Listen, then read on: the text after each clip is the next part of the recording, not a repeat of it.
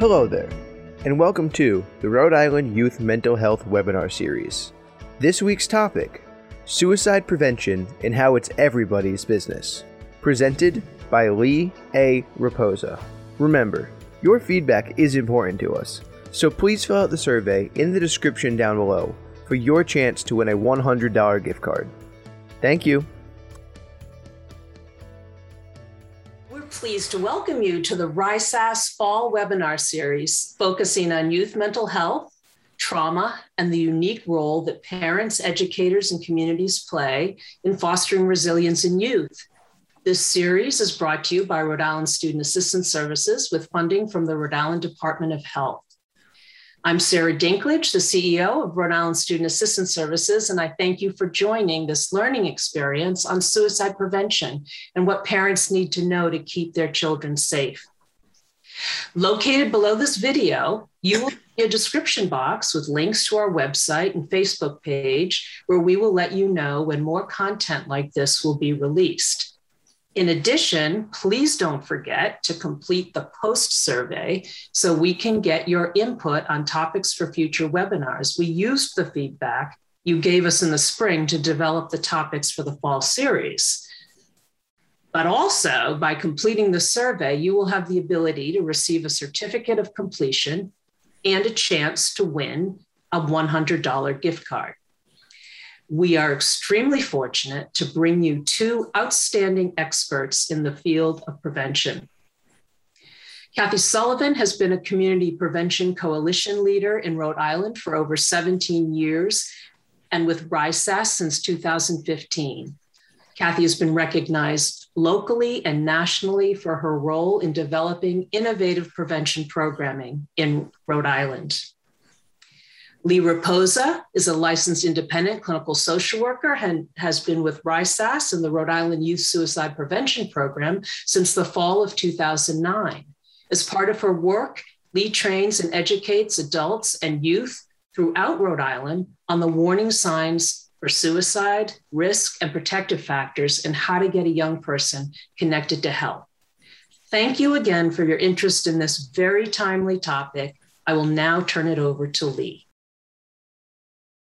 Thank you much, so much, Sarah. Uh, I'm really grateful to be here this evening and uh, can't wait to learn more from some of the folks that are actually in our audience as far as participants this evening. And we're going to learn uh, a lot also from my, colleague, Kathy Sullivan. So without further ado, we are going to talk about suicide prevention and how it's everyone's business. Uh, this is Suicide Prevention Month.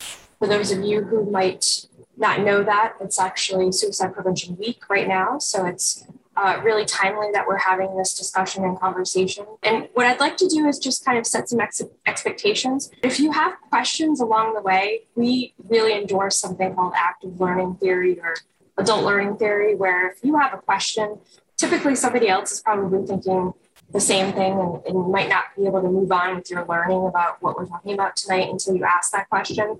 So, in other words, we're just saying, please don't feel like you have to hold your questions till the end uh, I would actually encourage folks that rather than just using the chat to ask questions of both of us, that you actually just unmute your microphone and just ask the question, you know, um, appropriately if you know there's a pause or if you feel as though you want to raise your hand in, in the reactions area, and we'll we will pause and actually answer your question as much as we can. If there is something that you ask that maybe we don't have the information at hand, we will get back to you.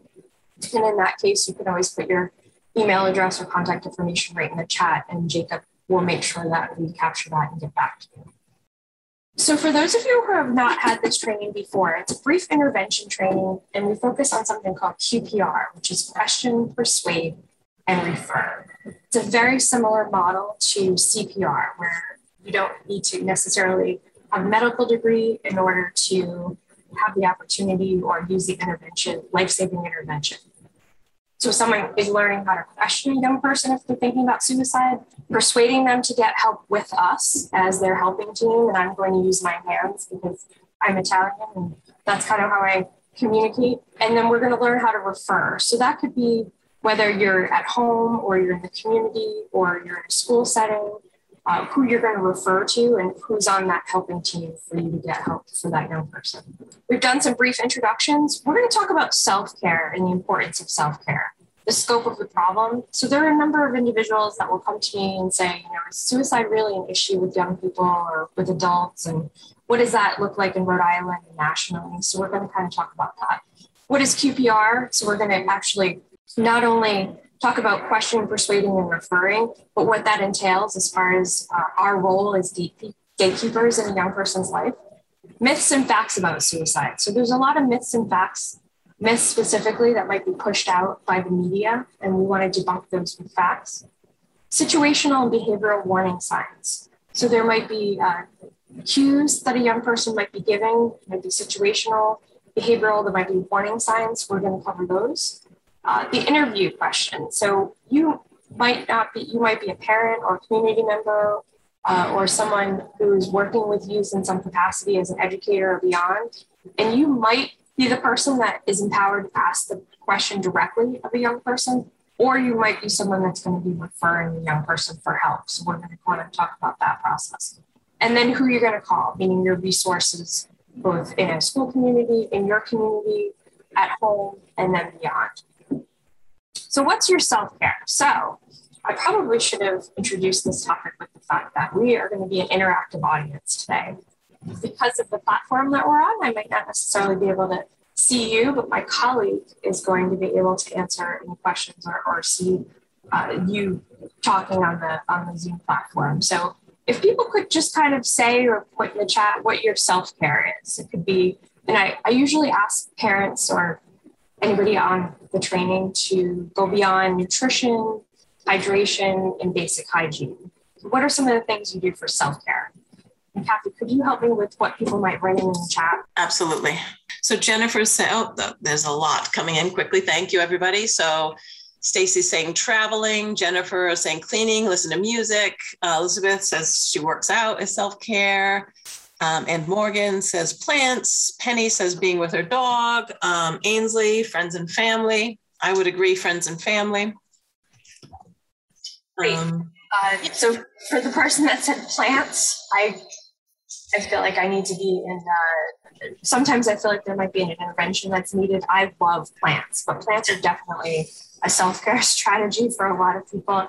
I have 24 plants, house plants right now, uh, and only two dogs. So I'd rather mm-hmm. actually sometimes have more dogs than plants. But I'm so glad that people shared what your strategies are. Yeah. So what? there's also music, gardening, funny old TV shows, lots of, and avoiding the news, comedies, yeah. dancing to funky music, perfect stuff. Awesome. So what do people notice about what happens if you stop doing self care or if you not actively neglect self care, but you're not using your self care strategies as much as you normally do? What do you notice? So, um, what we're getting is some people feel a little bit more poopy, stressors pile up, irritable, um, stress, more stress. Um, mm-hmm. So, those are some of the responses that we're getting. Yeah. So irritable. Less patient, irritable. Yes. Overwhelmed. Overwhelmed, absolutely. Stress for sure we are modeling self-care for the young people in our lives whether it's our children or you know youth that we work with or even our, our colleagues or everything that we learned tonight or this afternoon or this evening whenever you're watching the uh, the training is transferable to the other areas of your life. So we are just not as effective when we're not activating or actively using our self-care strategies or our coping skills uh, and the people around us actually notice that. And a lot of times people are modeling from us whether or not we're sleeping enough, if we're walking our pets, if we're gardening, if we're doing the things that we love to do. I actually mentioned, you know, when we're offline prior to starting the uh, webinar this evening, that my new thing is that we're actually harvesting all of the garden vegetables that we've had, you know, since we planted in early May. And I love cooking with them every night. So I've noticed that, you know, sometimes I'm not like as interested in doing that, but I know that when I do, I feel so much better. Uh, the other piece about self care is that if you do have pets, maybe cats, dogs, goldfish, even maybe a neighborhood animal that just kind of visits your, your yard every day that you just kind of take care of. Uh, one of the things that people have said to us over the years is that they notice that their animals communicate with them non verbally. So your animal, your dog, your cat might do something like bark persistently if they need something. It might mean that they want a treat or they want to play or they want to go out or they just have a need that needs to be met. And has anyone ever noticed with your animal that if you don't meet that need, they do something to advocate for that need? Is that, can anyone give an example of what they might do? So if you kind of don't pay attention to what they're doing, that paw or that nudge, what do they end up doing? Do you want examples? Yeah, examples. So my cat Puma, he has different voices, and then the, he uses the high pitched one, kind of like he's trying to go operatic, and that definitely always because it's not his low rumble, it's not the it's the one that he he means it. So great example. I love it. I love this set operatic. Yeah, and so um, what what does that mean for for Puma? What does that mean? It means um, it's it's happened more lately in his life as he's gotten older. He's an older man now, and um, it usually means that he's not quite happy with the wet food that was put into his bowl. But lately, it also means um, get over here now, now, because I think he's realized because I respond more readily to the high pitched because I it feels like more like an emergency sound because mm-hmm. new. So I think, oh, he's got me, hasn't he? yeah. So, so our, our pets advocate for needs that they have uh, without using words. And so I use that analogy with there are people in our lives or young people in our lives that might not have the words to say, you know what, I really am kind of over the wet food with the, whatever you're serving tonight and I would like something else. Or they are actually using their behaviors to advocate for a need that they have. And so whenever I'm, you know, working with a faculty member and they say, you know, this student is really struggling and their, you know, their behavior has been doing this, this, and this. And everyone kind of knows that I end up saying, well, what is that student trying to tell us?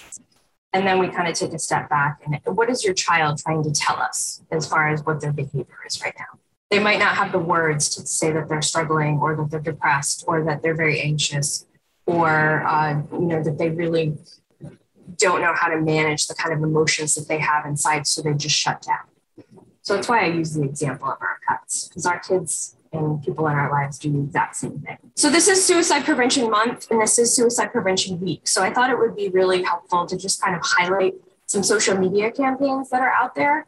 Uh, you might see something from the National Suicide Prevention Lifeline, which is hashtag be the one too.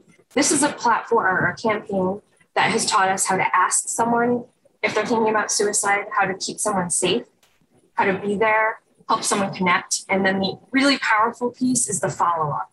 So if we connect someone with care, we call a hotline, we get someone connected with counseling, we really want to make sure that we follow up uh, just to make sure that that connection has been helpful. And maybe there's been a disconnection and we want to reconnect them. We also have hashtag stop suicide, which is the uh, American Foundation for Suicide Prevention. That's actually their campaign, Be the Voice.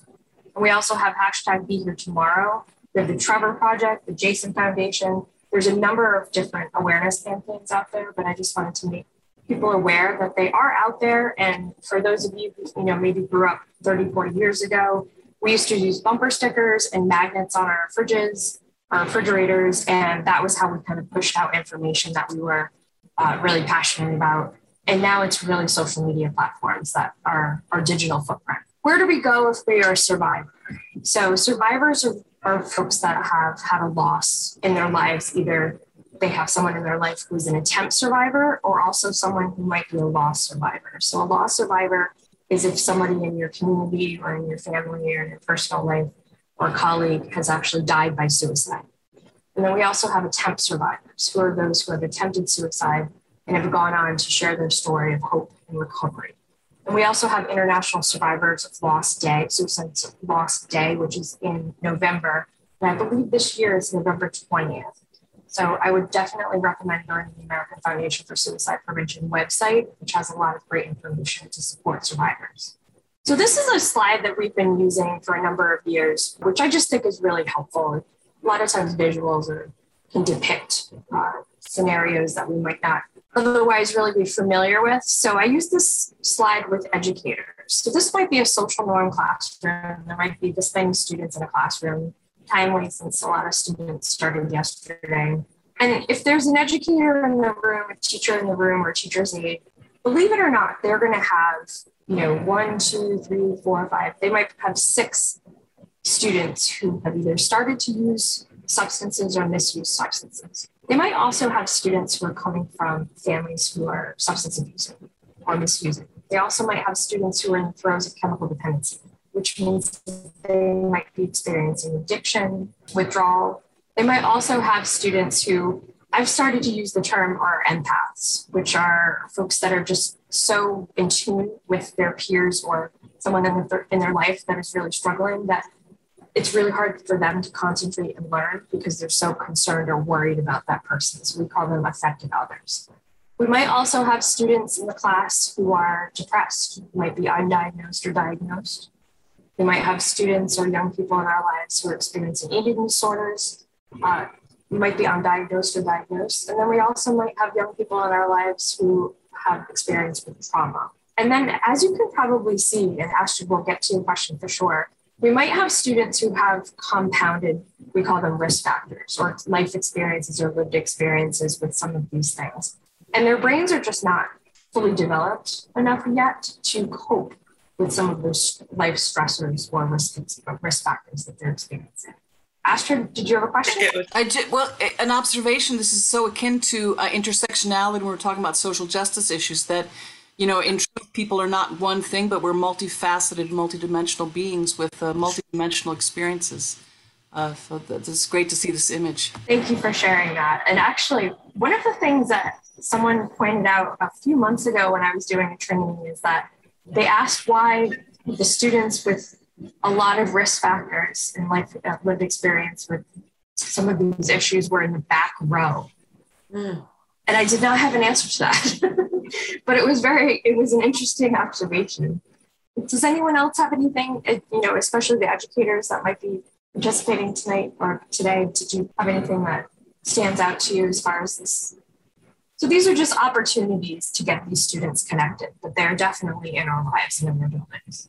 So the scope of the problem, I just wanted to talk about adolescence. So suicide is the second leading cause of death for young people that are uh, you know, 12 to, to 24. Number one is motor vehicle accidents, uh, but suicide as far as college campus uh, students enrolled is actually the second leading cause of death as well. Uh, so that was actually something that came up today when I was talking to a parent who was really worried about their child who decided that they weren't ready to go to college. Um, they were supposed to, and now they're isolating in their room and they miss their peers and they feel like they're missing out. Uh, so we talked about, you know, whether or not that was normal for that their student or their child, or and it turns out that it really has to do with the stressor. They were worried about actually launching into going off to college, and um, so we talked about connecting that with counseling and, and doing a depression screening. But the scope of the problem is that our our young people, especially in the spring, so I'm going to jump ahead a little bit, have a lot of stressors. So you might have those stressors yourself uh, but a lot of people say, you know, why is springtime such a high time of year for suicide or suicidal ideation or suicidal thoughts? Uh, our young people have academic stress, social stress, uh, athletic stress. Uh, they might be transitioning from high school to college or high school to military or high school to workforce, and that you know they they might be losing their safety net or all the connectedness. So a lot of times we've been interviewing folks who have attempted suicide over the years, and we found that lack of connectedness or an interruption in connectedness can actually be a huge risk factor for folks. Uh, so we want to make sure that we're noticing when young people in our lives are becoming disconnected, and then we as gatekeepers are empowered to reconnect them with their natural connections. So in Rhode Island specifically, there's something called the Youth Risk Behavior Survey. So there's a survey that goes out to middle school students and high school students. Uh, let's say there's a class of 25 students. Six middle school students and seven high school students actually said, Yes, I've been sad or hopeless for two or more weeks, and I've actually stopped doing some of the stuff that I really like to do. And then 18% of students, uh, middle schoolers, have actually considered suicide in the last 12 months. 16% of high school students considered suicide within the last 12 months. So these are students who are being very open and honest with us. throughout the survey. I will say that springtime is definitely, like I said before, the time of year that we really uh, were concerned about students. But I also say anytime that there's a transition. So now going off into you know, school, new school year, this is an opportunity to make sure that your child or your student is connected with some sort of uh, either educator, peers, you know, athletics, arts, uh, and then anything in the community that might be helpful for them. So, what is a gatekeeper? So, everybody in this webinar today, thank you, you are a gatekeeper. So, what that means is that you are empowered to notice if a young person is becoming disconnected in the world and to have a voice in supporting them for becoming reconnected. So, that could be you're a parent, you're a family member, you're a sibling, you're an employer, uh, there's teachers, so what I would what I would ask is that who are the other gatekeepers that are in young people's lives, and why don't we talk about the school first? So definitely teachers. Uh, who are the other people that can be the eyes and ears for uh, a young person or your student or your child in school? Anybody. Yeah. Anybody. I mean, it depends on the school, but I mean, our custodians are very involved with kids, the lunch ladies, um, you know, the secretaries, everybody is pretty yeah. involved to one degree or another and form relationships with different kids within the school. Yeah, and that's what we're seeing: coaches, lunch ladies, friends. Exactly. Uh, so, so I'm so glad that you mentioned all of those different folks. I will just add one other uh, role, which is bus monitors and transportation folks, which are bus drivers. Mm-hmm. Uh, actually, in some of the districts in Rhode Island, we actually do trainings for them as well. But yes, they're all the eyes and ears, and everybody 180 days a year have eyes on these students and they know them and they know their families, and often they live in the community. So, who are the gatekeepers, both virtually and in person, that uh, could be in a young person's life when they're leaving school or they're not in school? Maybe it's after school, weekends, breaks, summer. We see a lot with the um, other students they may hear about, you know, they may notice something on social media or they've been talking to their friend or their friend who knows somebody told them. And so we get a lot of, you know, information that way. Yeah, peer reports. Kids, because they get scared, they get worried, they hear things and they um, they report it. And that's great. And so that's actually a testament to some of the curriculum that students have been getting over the years, which is not to keep the secret. We want them to acknowledge that their friend is struggling, show care and concern, and tell a trusted adult. So act. That's a great example. Yes, kids get really scared about their friends and they don't want to keep it to themselves because they're they're worried. And um, I know that this has to do with outside of school, but when we were on like distance learning, or if we had days where, you know, teachers are doing stuff online with kids, um, or anything. Sometimes it was after hours, even. They like, especially because we have GoGuardian, where they can see the kids' screens and everything. We have some really alert teachers and other school staff who would say, Oh, I see a kid who put this on, you know, whatever the social media site was, and they notice it and you know half the time we'd be able to get like a screenshot or something of it and then we'd be able to follow up call the home blah blah blah. I mean just it's amazing how things come up in so many different ways. Yeah and that's and that's exactly how we have reporting now is not just you know observing things but observing things online and can I just add, I know too, um, in the schools, like teachers have been able to intercept like notes that are passed amongst uh, students. And a lot of times they'll alert me because, you know, they read the notes obviously, and then it's something concerning in the way of mental health and they'll let me know. Um, sometimes I've had parents who were concerned at home and may call just to say, hey, you know, this is what's going on. Can you check in on them for me? So that's great. Yeah, we had a lot of that last year.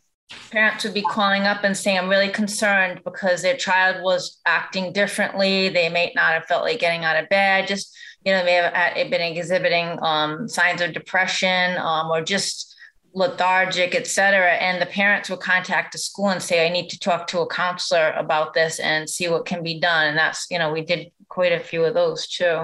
And you're not alone. Uh, we have reports of that all over the state, and that it turns out that our parents, or families were actually on the front line and they were the first responders.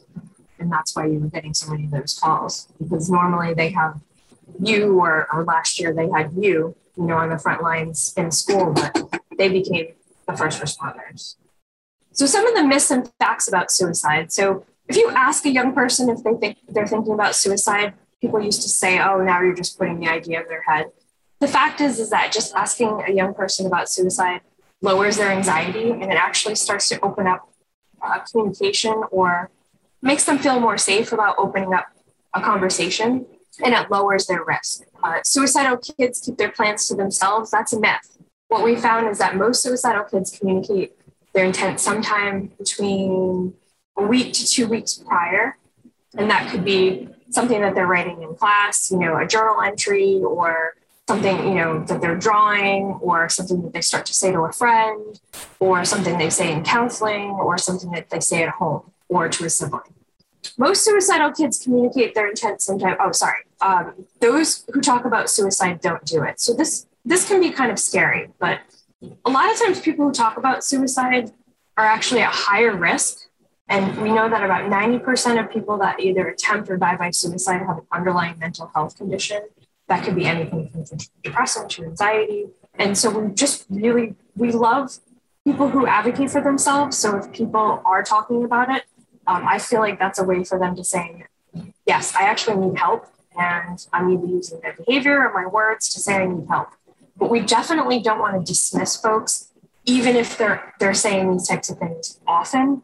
It can be easy to dismiss and just say, "Oh, you know what? That's just how he is, or that's how they are, or she is." Um, we really want to pay attention to folks that are constantly talking about suicide. Once a young person decides to commit suicide or attempt suicide, there's nothing we can do to stop them. That is a myth. The fact is that suicide is one of the most preventable forms of death and any positive action or intervention could save a life. Uh, and I just tell young people and, and students my job is to keep you safe today. And that might mean getting somebody else involved to keep you safe. Uh, but I'm invested in your success both here in the building, in the classroom, in the community, and beyond.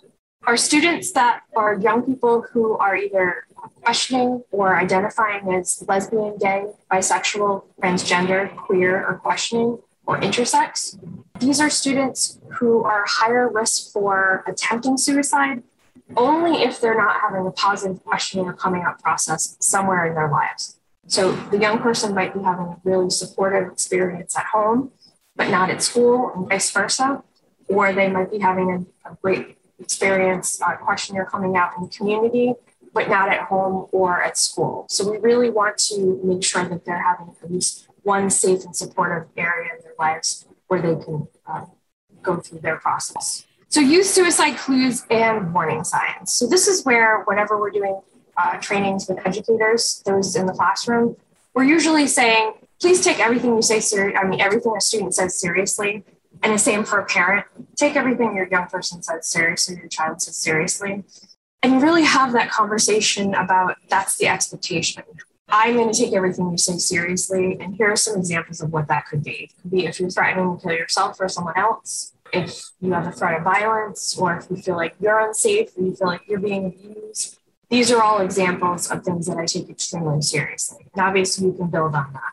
So, for educators, I always say, you know, if you are noticing that a young person is struggling, please try to sit them down and just say, I'm really concerned about you. This is one of those times where I need, you know, we're taking what you just said seriously. Um, we had an example recently where a person said, I'm just going to kill myself. And they said it in class. And the, the teacher said, you know what, this is one of those examples of how we take that seriously. And the student ended up saying, you know what, I'm really frustrated. I didn't know how to use my words. I was just kidding. And this is really what's going on. But just by setting the expectation that we take everything a young person says seriously, is we're sending a message that we are a trusted adult and someone that they can go to about anything. Uh, and I also just tell our educators if they sense that something's going on with your child, or a young person in the classroom to try to refer to the school support team earlier like if they see that you know a young person struggling on monday and tuesday after a long weekend or you know tuesday or wednesday after a long weekend uh, rather not holding it to themselves or waiting until the end of the week to try to get that young person help or to be evaluated or seen so here are some examples of warning signs for suicide we're threatening to kill somebody else i'm talking about wanting to kill somebody else or, the, or themselves. They're looking for ways to kill themselves, meaning that they might be Googling or looking things up online. They might start to talk about or write about death. And this could be on, online or in person in school. Journaling was an example I gave earlier.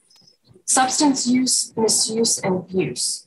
So, what we know is that specifically, let's say alcohol. Alcohol is a stimulant or a depressant. So you can write that in the chat. Alcohol is a stimulant or a depressant. So what we know is that alcohol is actually a depressant. Uh, and so if we have a young person, their brains are not fully developed, they're adding alcohol, that's depressant, they might already have uh, depression undiagnosed or diagnosed.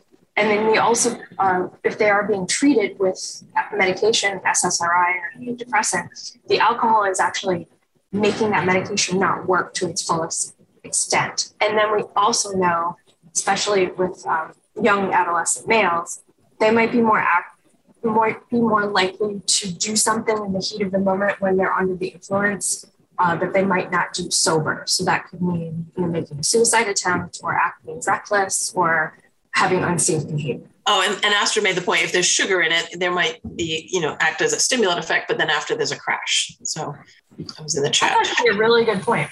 So some students might say that they feel hopeless. For me, that's a huge red flag. If somebody says, I feel hopeless, feeling rage or uncontrolled anger. So this is when you start to see changes in someone. So there might be a young person in your life who's just always been angry, always been apathetic. And now all of a sudden they're just happy and just uh, less combative and they're just really easygoing. I worry about young people who have a change like that as well. A young person might start to act reckless or engage in risky behaviors they might feel trapped and no way out. And so that could mean that they just say, like, I don't feel like there's any windows in my life. I don't feel like there's any way out. I feel like everything's just dark and that I'm invisible. They start to withdraw from friends, family, employment. They stop going to work. They stop going to appointments. They stop playing, you know, even gaming online. They stop doing things with family. They just stay upstairs in their room. And then dramatic mood changes. So this is a warning sign that I talk about. A lot of parents say, well, all of all out of all of my own adolescence was a dramatic mood change. Well, everyone just kind of has their own what I call the roller coaster of emotions. So they might have, you know, they're sad a couple days a week, then that escalates to three, four days a week, and now we're at five or six days a week where they're sad. Dramatic would be going from one or two days a month to being really sad to now we're at one or two weeks a month when they're really sad. That's dramatic. But you know your own child, you know what their cycles are, whether or not you know that they just kind of have their own groove that they're normally in as far as their emotions. And now that's starting to change. Behavioral warning signs. Any previous suicide attempt or history of depression for a young person. Young person starts to acquire, has access to means, or starts stockpiling pills or medications at home, which Kathy is actually going to talk a little bit more about in the second half of the presentation. If a young person starts giving away prized possessions, so what are examples of things that young people or, or your children would start to give away that you would be really concerned? What are so for me, it would be my pets. What would be examples of something that kids would start to give away that would be a concern? Maybe precious items like maybe an autographed jersey or a gift mm-hmm. that had given them that they wanted to make sure they would only give to someone who they loved very deeply. Yeah, and, and um, adding to that, Jenny said um, jewelry, CDs, music, mm-hmm. toys, collection cards, video games, things that are of value, clothes, special yeah. clothes. And I would also give the example of if somebody starts to give something back that they've borrowed for a long time, and it's just a little odd, or it's just not even, you know, seasonally appropriate, like if somebody borrows your snowblower and they give it back to you in the summer, something like that. Great examples. Consistent or sad distress postings on social media, writing assignments, which we talked about earlier. Uh, anything that's a self destructive act unexplained anger, aggression, or irritability. And then the bottom one is chronic truancy or running away. So, from a school perspective, there's a lot that can be told about what might be going on in a young person's life if they're not coming to school. Oftentimes, that can be something going on with the family. Truancy officers always say that, you know what, we don't just assume that they don't want to learn. It's usually something going on with the family. And it's an opportunity for us to intervene and support and see what we can do to get that child back in school safely. Uh, or running away. So that might be a young person starts to run away from home. They might not feel safe at home or in their community. Situational clues. So for those of you who are with us, and I was just looking at the time, uh, public embarrassment or humiliations. We don't want to re-traumatize anyone, but you can probably sit back and think of an example of an instance where you felt publicly embarrassed or humiliated when you were in elementary, middle school, or high school. This is an opportunity for when these things happen with our students to support them because I think you probably remember that you might not have been supported or you might not have had somebody checking with you and say, I know such and such happened to you today at school and I'm wondering how you're feeling. Um, it must have been a lot for you to, you know, have everyone around and see. So that's definitely a situational clue. A family history of incarceration or legal history. That could be anything from a divorce is going on, uh, or there's a, a, family member that uh, is going to be briefly incarcerated, or it might be for a long time. Change in school performance. So we're looking for changes in young people's grades or academic performance. That could be from a student who's high achieving, goes from an A to an A minus, just stops missing assignments or starts to miss assignments, uh, maybe they're just not as present for learning as they normally are. Any kind of school discipline, maybe they're laid off from a seasonal position and that's where they had a lot of connections as far as their peers. Recent disappointment, any kind of chronic homelessness or disruption of basic needs. And then loss of any major relationship. So could folks just put in the chat some examples of loss for a major relationship or a relationship for a young person? So a breakup, friend moves away, losing a best friend. mm-hmm. What about a little deeper? Moving to another country, losing a parent, switching schools, death of a loved one, death of a relative, loved one, losing yes. a loved one. Yeah, deportation, uh, deployment, divorce, relocation. Mm-hmm. Relocation. And for those of you who are joining us locally in Rhode Island, relocation could actually be really disruptive. Somebody could go from uh, Pawtucket to Cranston, and that's relocation. I'd like to jump down to death or anniversary of a friend or a family member.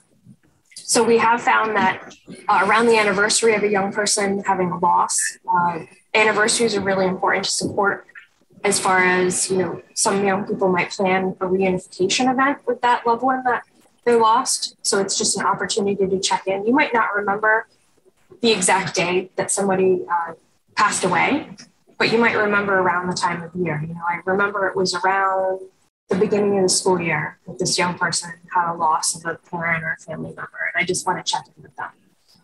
Any kind of bullying, so we're going to call that trauma or interpersonal violence.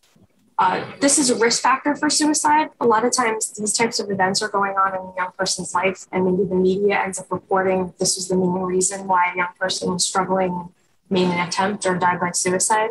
But there's often other things going on, and this is an opportunity to intervene early when there starts to be incidences of interpersonal violence. So I think this is really important to kind of everything that's happening in the world. I, I think we need to add that to that list. Mm-hmm. Because I was just saying earlier, and you may have heard me say this before, when I was little, I thought the adults had it everything. They had it all done, checked. But I can't imagine any young person thinking now the adults have it all together. And that's got to be that kind of anxiety that maybe there's not even a name for it for them, but that underlying anxiety, that fear that the adults can't even get along, can't even get together, and that it's about survival. I, I think we need to add that. I don't know what it would be called, kind of a, a world angst or something, but uh, it's real. I mean, think you know. Yeah, and we might even be. I I don't. I'm I I'm 46, so I grew up. You know, parents just kind of didn't talk about things in front of the children like they do now, and we're probably a lot more transparent as a society and as a culture than we used to be, and so kids now know what's going on. You know, not necessarily behind the scenes, but they know the reality of financial stress and interpersonal stress and family stress that maybe things were kind of not talked about in front of kids, you know, previously. So that's a really good point. Mm-hmm. And just to add to what Astrid just said, which is a great point, just being in this pandemic and being faced with, I think, you know, when younger people, they think we're invincible, we don't die, you know, that mentality. And then to see that death is just, you know, when you put the news on with the pandemic, COVID, vaccinated, unvaccinated, children, adults, elderly, you know, it's just everyone and everyone's affected on like a scale like never before so just having being in this society also with the current events is just overwhelming so it magnifies, I think, a lot of those uh, typical risk factors on on that list. They're like magnified by like a lot. They are. Like even coming back to school today, um, normally, you know, the kids come in, but this is it's pretty huge now because this is nothing like they've seen before. Some of these kids haven't been physically in a building for well over a year and a half. And other kids last year were kind of intermittent. And now all of a sudden you have a whole building back together. And then you have all the little sixth graders coming in, and their parents were worried because they're not vaccinated. And that trickles down to the kids. Yes and then they have the normal anxiety of just being you know coming into like six, especially the sixth graders okay i'm in a new school and things are i mean it's just piled upon pile upon pile on these kids right now yeah it really is and their brains are not equipped i mean i would argue that ours are not equipped right, right. For, mm. yes and so that's where what i talked about earlier connectedness is really important as far as all of us talking and being on the same page and you know noticing when a child is becoming disconnected or they've just never been connected. And it's like you said the cafeteria person or the secretary the front office staff or the classroom teacher or the parent all being at the table and, and surrounding that child. You know another another aspect of a kid is a rescuer. If that that's their mentality i'm a rescue like the hero of the family and they can't help imagine now the pressure, the feeling I've let people down because I can't save, you know, that's an additional burden that, you know, kind of like how do they see themselves in the world in the world? If they're a hero, then it's a hard uh, time to be alive. Yeah, we talked about that earlier when I um, said affected others. That's exactly who those students are. They're affected others. Can I just make one comment? You keep using the word noticing, and we use the word noticing. Um, we have a guy that's come to our school a few times to talk, and he uses the word noticing and talking about um, in a different way. It's like, which is also helpful because he says noticing, like noticing a child, noticing little things about them, remembering those things when you talk to them, remembering their name when you say hello to them.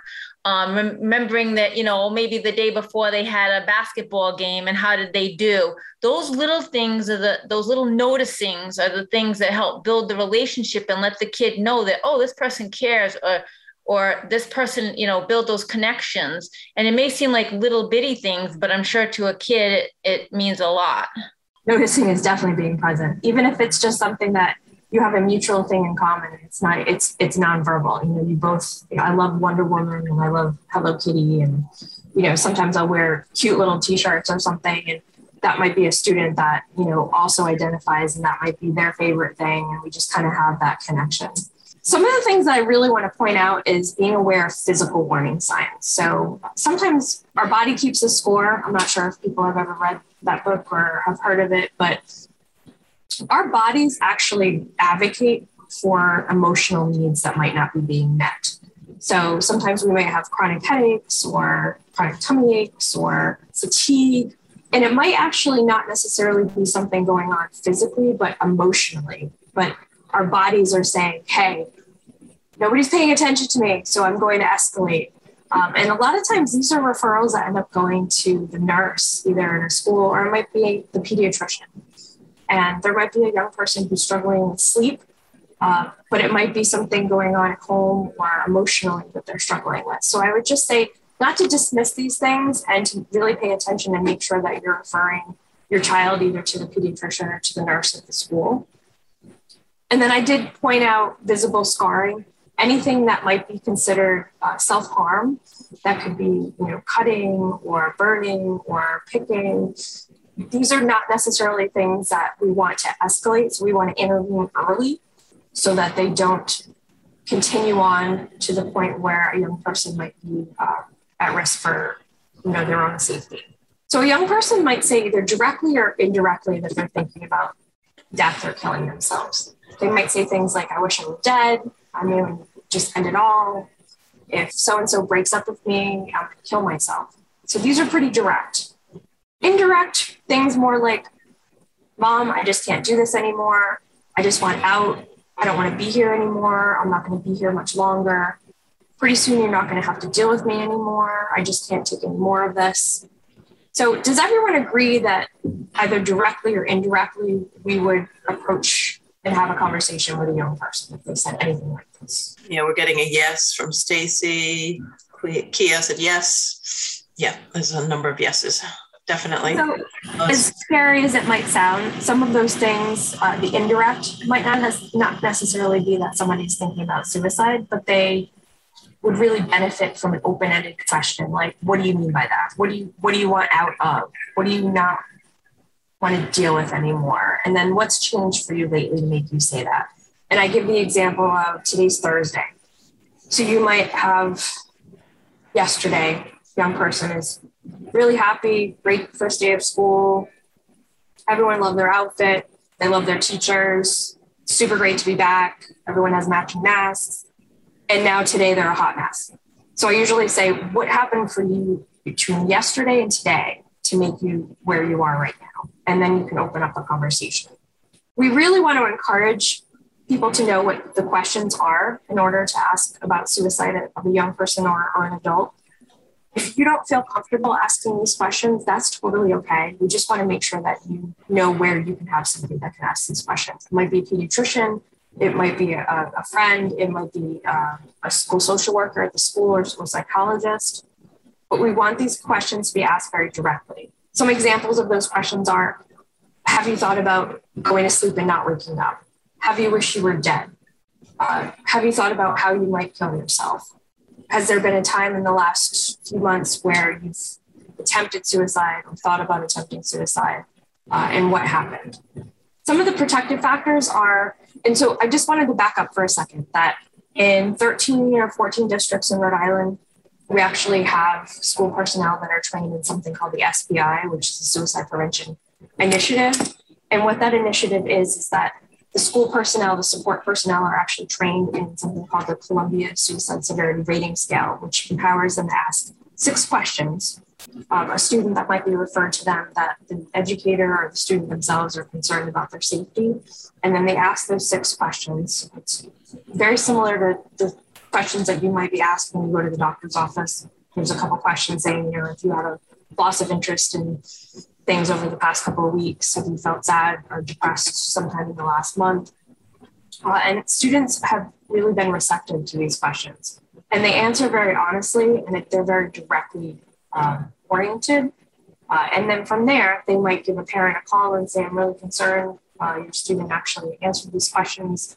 They seem like they've been actively suicidal lately, and uh, we'd like to make a referral to get them some help. And then there's a process for that. So I just wanted to let parents, especially, know that are on the line. You can always email me, and I can let you know which school districts are actually participating in the suicide prevention initiative, but it is expanding to the entire state. So there's districts that can be involved uh, regardless if they're not right now.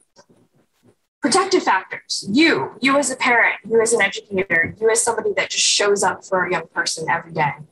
Resiliency, a pet, family supports, uh, treatment, a best friend, spiritual connections, uh, a mentor. These are all protective factors this is advice that young people have said when we said we were going to be training the adults that work in their lives, their parents and community members and educators. They said, just keep your eyes open.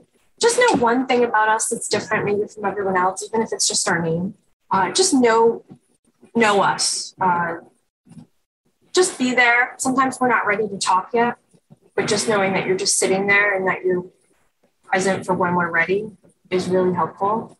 Uh, don't assume it's a phase and we might not talk about it because we're not sure if you're safe yet for us to talk about it. If you can, just kind of create a narrative or a story that's hopeful, hopeful outcome of a story where a young person was struggling and now they're doing better in the world. Not perfect, because that might not be reality, but they're doing better. This is just some examples of how not to ask the question. Uh, it's just not helpful. It can make somebody feel even worse than what they already feel. We're persuading young people to get help with us. I realize that they're minors, uh, but it's just like anything else. You want to be walked through with what the next steps might be, and that can really help them as far as knowing you know, what's expected now we're going to you know, call your parent, or now we're going to, you know, you're going to go to an emergency department, or you're going to meet with somebody who's going to ask you a few questions. Sometimes I use television references because I, I don't assume that students or young people have had a positive you know, experience or even any experience in a medical environment. Uh, and I just offer hope and try to avoid things like bumper sticker advice, like tomorrow's another day or this too shall pass because to them that's not personal enough to their situation. I use a lot of we language. We're going to get you help. We're in this together. And then here are some examples of who you're going to call that referral piece, which is definitely 911. If you are ever at a point where absolutely just feel like this is a call for emergency services, uh, especially when it's a young person, they are very well trained in how to respond to crises, especially mental health crises. The National Suicide Prevention Lifeline is available 24 hours a day, seven days a week. If you have a veteran in your life, you press one and it goes right to the Veteran Crisis Center. Uh, we also encourage families and parents and educators to give this, to have this number either in their phone or at the ready. The Kids Link that's uh, through Bradley Hospital Access Center. Anybody can call that number. You don't need insurance and you can just actually bounce off, you know, what's going on and kind of just do a consult and ask somebody, you know, I'm really worried about my child and I don't really know what resources there are or if, you know, they would benefit from counseling. And then here's some examples of the people that are trained in the school environment around Rhode Island. This is just a campaign to how to limit the amount of medications that might be in your home, uh, support your child, and then remove or lock up any kind of lethal means like firearms. And the most important is supporting reentry. So if you have a young person in your life who has struggled and they've gone out for treatment or counseling or they've gone to the hospital for you know a week or so, I just say it's really important to welcome that welcome that person back either to the home, to the school, to you know the team, wherever they're coming back to, because they might be really stressed about you know what people think about their absence or what they experienced, and it's just really important to just kind of I guess treat people the way that you would want to be treated and just it's so nice to see you. How are you? I'm glad I'm glad that you're back. And then lastly, I always encourage people uh, not only in September but any month to like the Lifeline Facebook page, which has really great information every day about how to you know support someone that might be struggling in your life, whether it's a young person, yourself, or beyond. Uh, and then just by liking something, people might see that, and then they might be more inclined to approach you about, oh, it looks like you, you know, just started following a lifeline, you had an experience. Thanks for watching. You know, if you like this webinar and would like to see more like it, please find our social media down below. Also, remember to like, share, and subscribe. And if you would like to enter for your chance to win a $100 gift card, please fill out the survey in the description below. Thank you.